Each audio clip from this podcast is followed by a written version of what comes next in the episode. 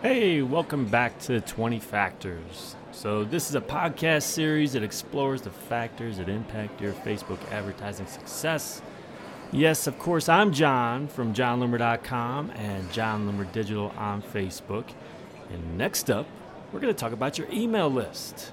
So, quick reminder before we get there um, audio from this lesson comes straight from the Facebook Advertising Fixes video series. It's a free video series, and you can get access to it as well.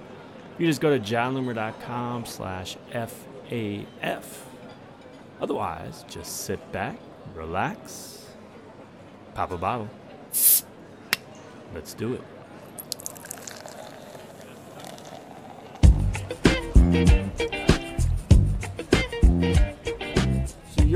Email list and the quality of that email list is extremely important.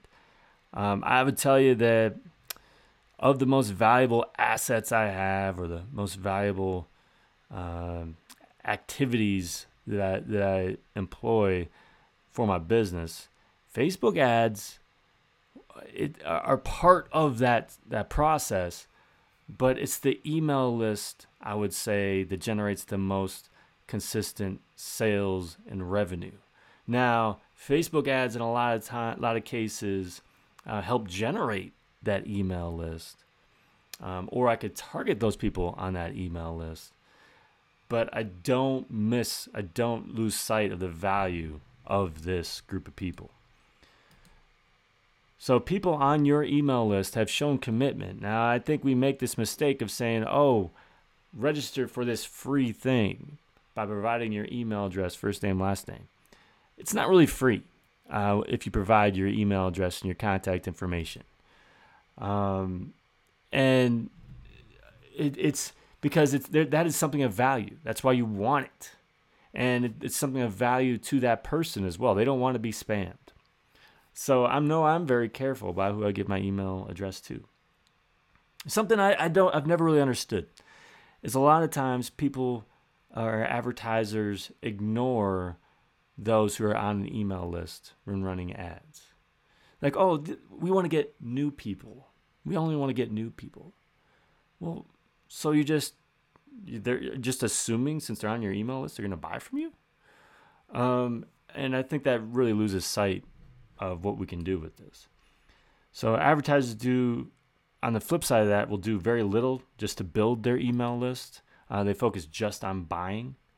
But the reality is that your email marketing combined with your ads, when you're reaching them, reaching the same people in both places, make each other work better.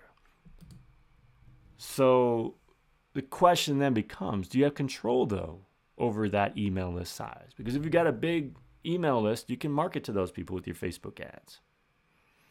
Um, your approach then to your email list always have a list building campaign running. I mean, I've talked about this several times in the past, but my goal is to always have uh, an ad running that's driving traffic, one ad that is building my email list, and one ad that's selling something. Now we can have multiples, but at least those three. So always be working. Don't assume that list is always going to be there. People are going to uns- unsubscribe. You can also target those who are on your list to get that sale. And run ads to complement your email messaging.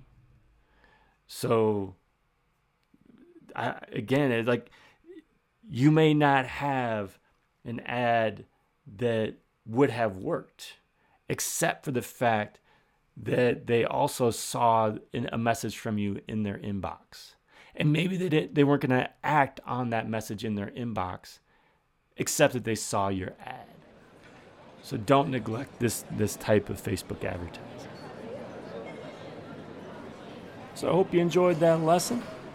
Again, to get access to the full video series, it's a free video series. Go to jonloomer.com slash F-A-F.